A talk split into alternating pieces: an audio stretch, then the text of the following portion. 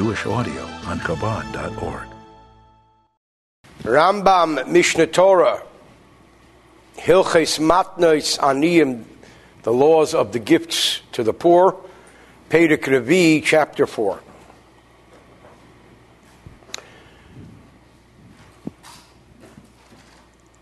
There are various gifts to the poor. We learned a lot about Peah. Now he says, Ezehu leket. There's another category of gift to the poor, which is called leket. What is the definition of leket? Leket is the biblical term.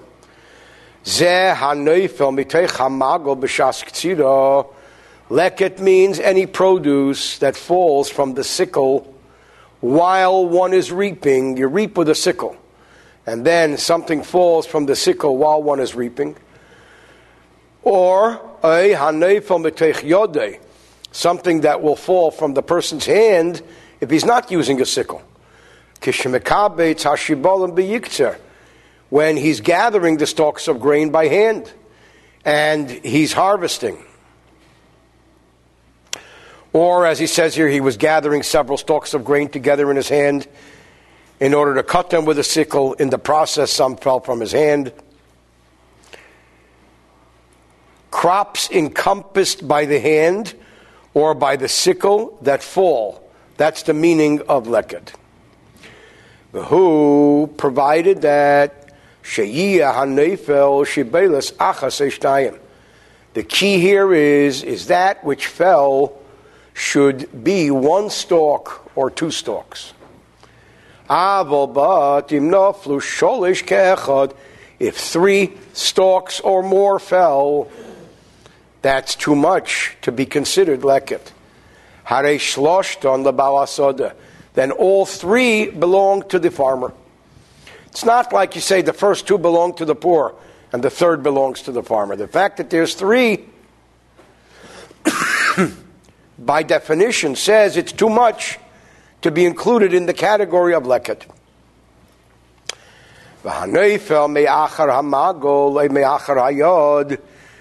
Furthermore, if grain falls behind the sickle or behind one's hand, meaning that fell when he moved the sickle or his hand back,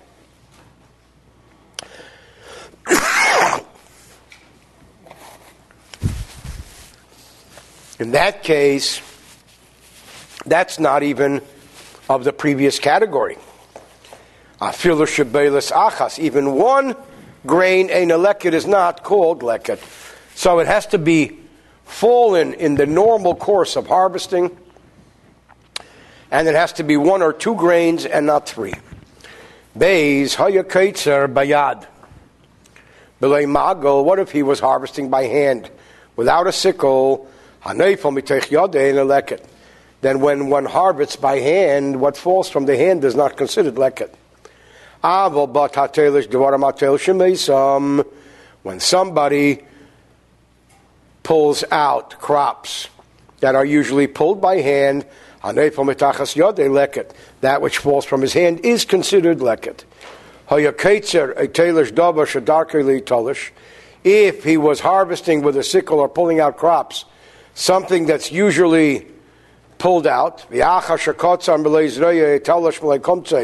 He called Katesman up on the other Kates and after he grabbed a handful, or after he grabbed a fistful, he was st- struck by a thorn and everything fell from his hand. So is this the lucky day for the poor? No. The fact that he got hit by a thorn does not make that which fell leket. It just makes it having fallen by accident, and it still belongs to the farmer. Gimel hoya kaitzer. If he was harvesting, and one stalk is left that was not harvested, but everything around it was harvested if its tip would reach the standing grain next to it, then it belongs to the farmer. But if it doesn't, then it's a one lonely stalk and it belongs to the poor. If there were two stalks next to each other, the inner stalk could be harvested with the remaining of the grain. But the outer one, can be cut with the inner one, but cannot be cut with the rest of it because it's too far away. Hapnimius nitzelis, then the inner one can be saved. Or matzelis and it could save the middle one as well. Shari cannot fell because as if he fell, it fell from the sickle. Even though it has not yet been cut, Vashibolim shebekash, harehein shabalasad, it still belongs to the owner. Hey, haruach shepizra eso amorim. What if a wind scattered sheaves of grain? And because of the wind, a sheave of grain became mixed up with various grains of leket. So it's one big mishmash right now. We don't know what is leket belonging to the poor. What is this sheaf of grain that got blown by the wind, probably opened up? What belongs to the owner? Aimdim, we estimate, as hasoda, the field, we approximate, kama leket hiru how much leket a field like this would usually produce, and he gives it to the poor. Why? Usually we're not allowed to do that. Because this is an accident. The kamo what is this measure? Arba kabin tvua the whole base core, four kabin of tvua in an area called a base core. Vav leket shenop it's leket that fell to the ground, liktu aniyim, and for some reason the poor did not collect it. So here, the leket fell to the ground, but the poor didn't take it.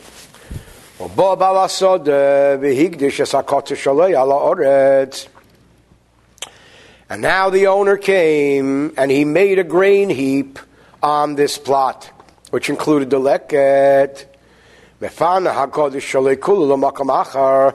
What he does is he takes his grain heap and moves it, the chalashibolin and all of the grains, all of the stalks, hanegin barits which touch the ground, kulan lanim, they all belong to the poor, because they could have been leket.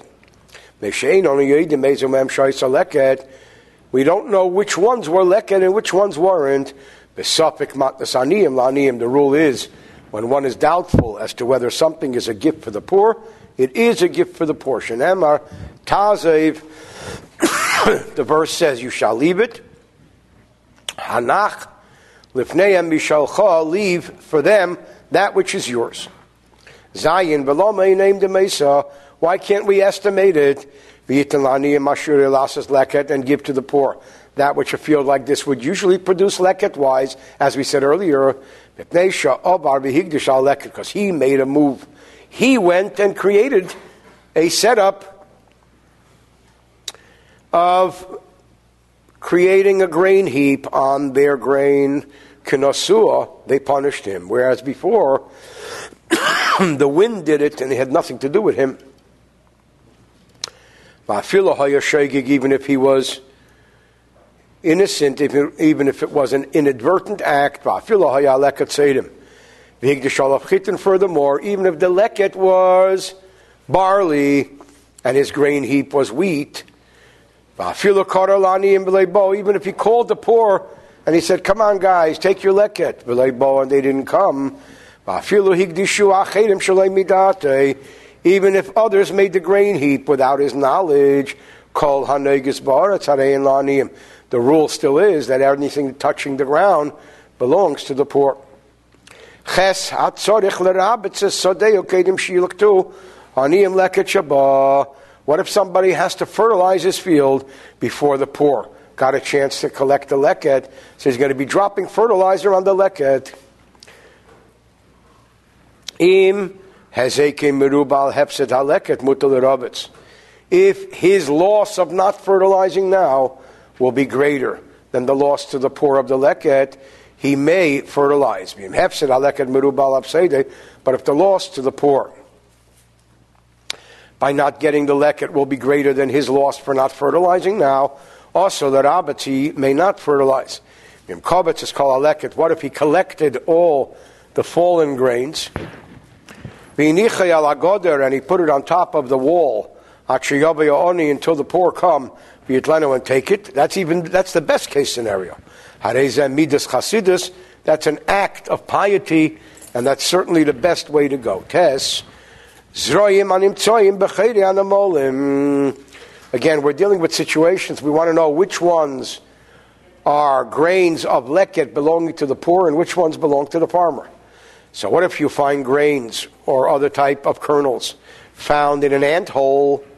The ants they bore holes in the ground and they drag food into it. So, what if grains are found in an ant hole?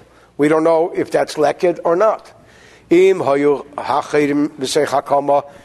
the ant holes were in the standing grain, then clearly it belongs to the farmer. Because the poor have nothing to do with standing grain. Because the poor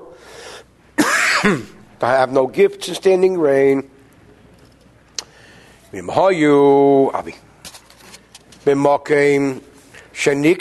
if they were in the place where it was harvested, then it belongs to the poor Shemin Alekit Graruha, because we're concerned that the ants dragged it from the leket part.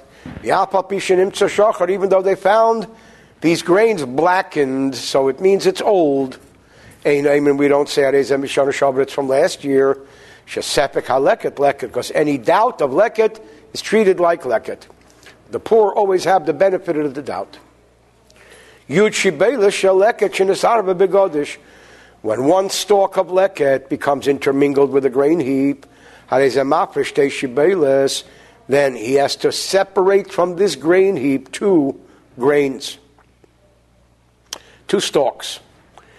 And he makes a statement. Al achas mehena, for one of them, he says, Im haleket hizu If this is leket, then I'm giving this to the poor. Remain a leket, but if it's not, once the grain heap comes in, the mitzvah of meiser kicks in, as we will learn. So the meiser that's already kicking in should kick into this particular stalk with others. And he does the same for the second. To be safe, he gives one to the poor, and one should be as a tithe. And we're going to learn many more details of tithing to help us understand this application better. Yud Aleph, here comes some interesting laws. A person should not hire a worker almanas b'nei with the condition that this poor man has a son who's entitled to collect because he's poor. He's going to hire a worker. The worker says, I'll come work for you. I have the reputation as the best harvester in the West. But the condition is my son trails me, and he's poor, he collects all the leket. Is that okay? So he says, no, because that puts the other poor at a great disadvantage. Avo, but ha'arisin, when someone is a sharecropper, what is the meaning of a sharecropper? He takes a share of the crop, and the rest belongs to the farmer vehachakirin, or a tenant farmer, or there's another form of sharecropping where somebody sells his standing grain to someone else to harvest it, and for the privilege, he gets a certain percentage. In this case, he becomes more of an owner so his son may collect leket behind him. There's no reason that this man, whose wife and children could be poor, should not bring his wife and children to collect behind him, even if they hired him, and his pay was to take half the harvest, or a third, or a quarter, there's no reason that relatives of his should not collect leket. In the first case, the guy was an employee. In the second case, he's more like a sharecropper. Yud Beis. What if somebody does not permit the poor to collect the stalks that were dropped? He shoos them away. He stops them. Or he allows one and stops another. Or he assists one over the other. This is robbing the poor because the poor have an equal right to the dropped stalks. Yud Gimel, we also law them laharbitz ariyu. Furthermore, a person is forbidden to, ta- to have a lion in his field to scare away the poor. He figures that'll do it, he'll get a real live lion. Kadeshiro anim, in order that the poor will see the lion, and they should run away. That is also a violation of the mitzvah. What if there were poor who simply were not authorized to take leket? They didn't meet the criteria, as he says later. If the farmer can stop them, he stops them. If not, manichim, he lets them go shalom in order to keep the peace. There's a very big mitzvah in Jewish law of keeping the peace. Yudalid hamafkiras haleket im.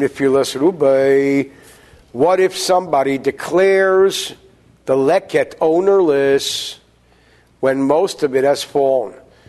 A farmer, an owner, has a right to declare anything he owns ownerless.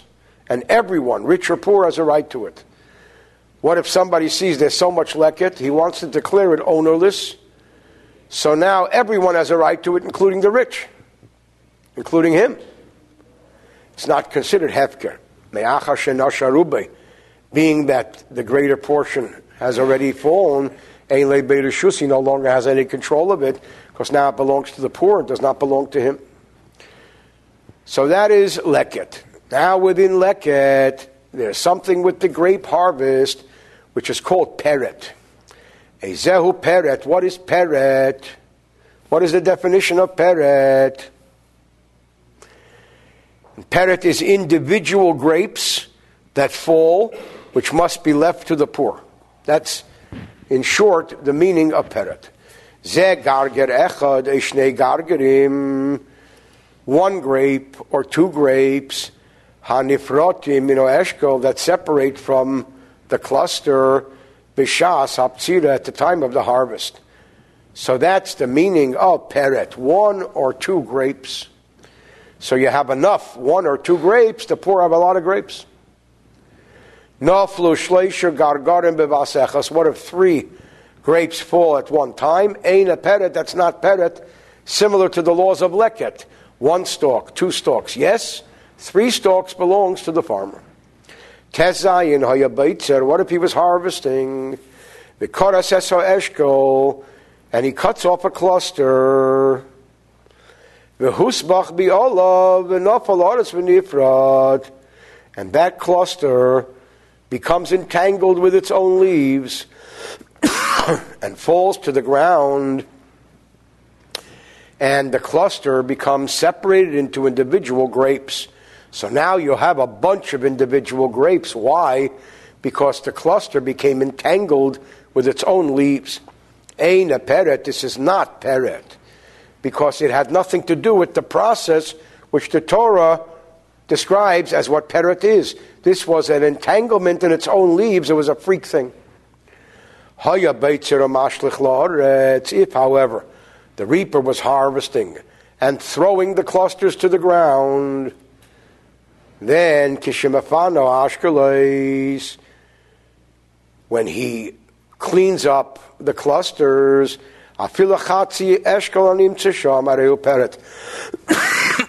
Even if there's half a cluster of single grapes that are there, it's still peret.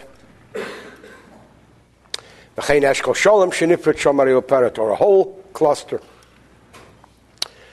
And I guess the moral of the story is you shouldn't throw clusters of grapes.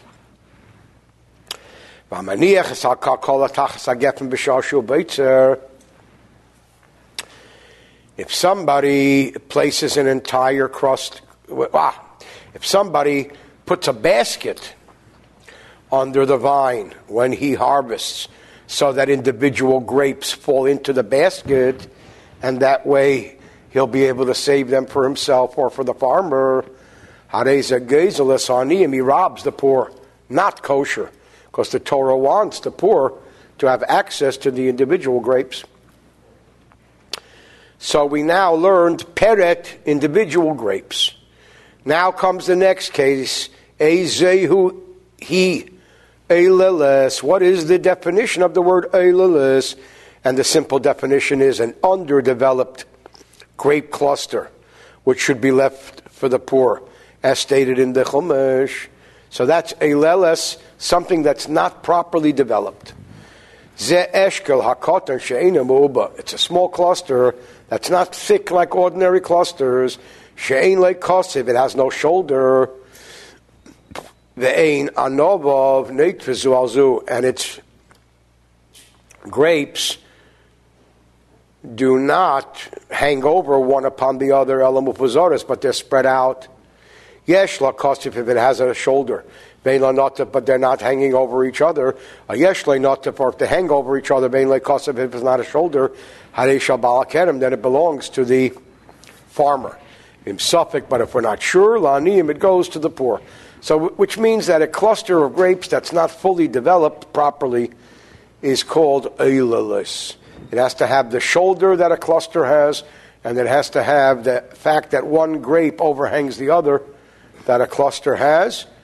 And if it doesn't have both of them, then it's considered a leles. If it has one, it belongs to the farmer. What is the meaning of a shoulder? Small clusters connected to the central stem of the larger cluster, one on top of the other. That's called a shoulder. Not if what's considered overhanging grapes connected to the center stem and hanging down. This is provided that all the individual grapes in the Eilis can touch the palm of his hand. Why is it called Because compared to the other grapes, it's like a baby to an adult. Olel is a baby. These are baby clusters. It's not that the owner is obligated to harvest the eilalais, these underdeveloped clusters, and give them to the poor. The owner is obligated not to harvest them. They harvest them on their own, and the owner just has to leave them. And an individual grape, is also an eilelis. What if a cluster on a branch, there was a cluster on a branch of a vine, and there was an underdeveloped cluster on an offshoot of that branch, if the offshoot can be harvested with the, with the healthy cluster, then it belongs to the owner of the vineyard. If not, it belongs to the poor. So it depends exactly where and how it's situated. Kerem What if a vineyard is comprised entirely of underdeveloped clusters? The whole thing belongs to the poor. Shenamar, as it says, Do not collect underdeveloped clusters in your vineyard. Even if the whole vineyard is underdeveloped. These two mitzvahs are only observed in the vineyard itself, never with other trees and stuff.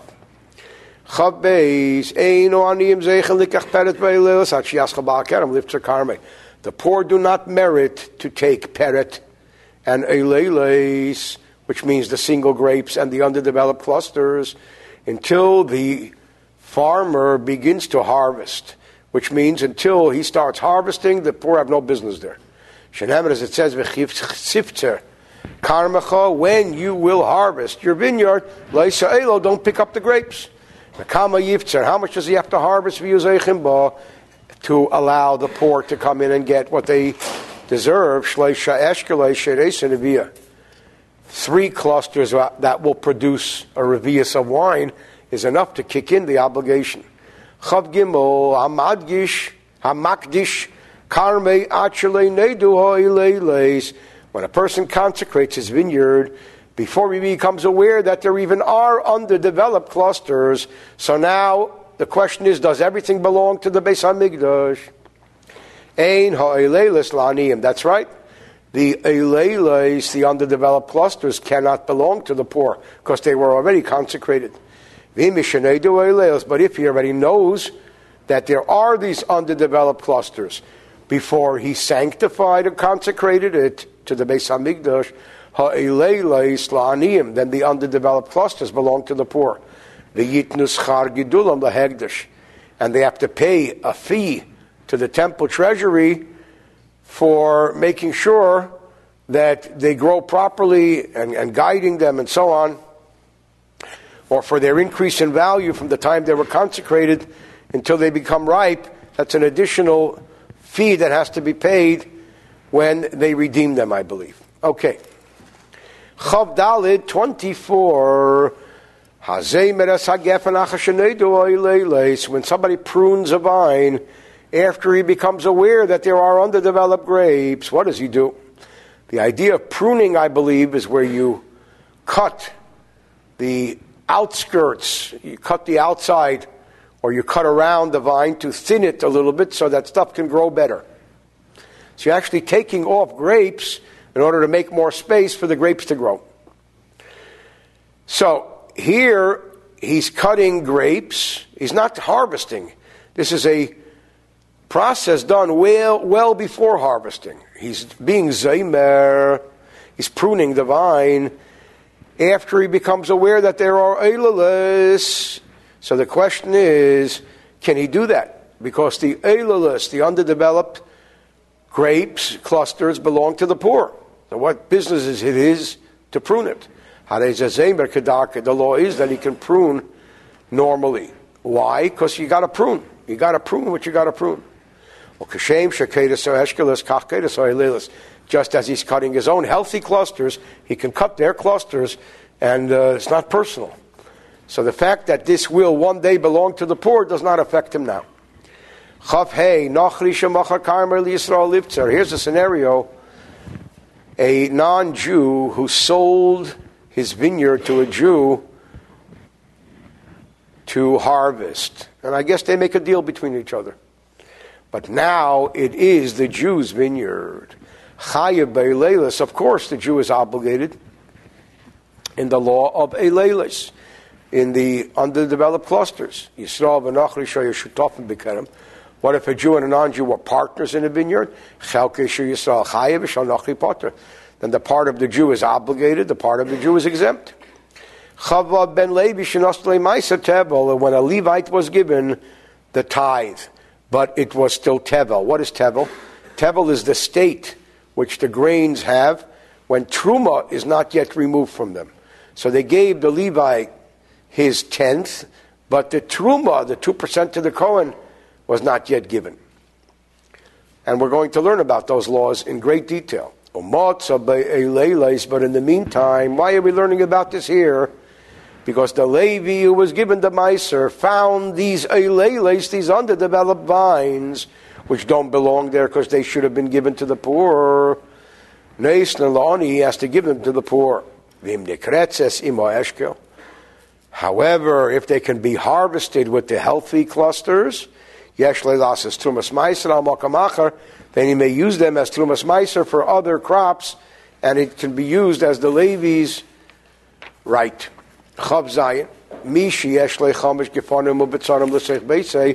If somebody has, for example, five vines and he harvests them and brings the grapes into his house, if his intent is that he wants to eat them while they are grapes,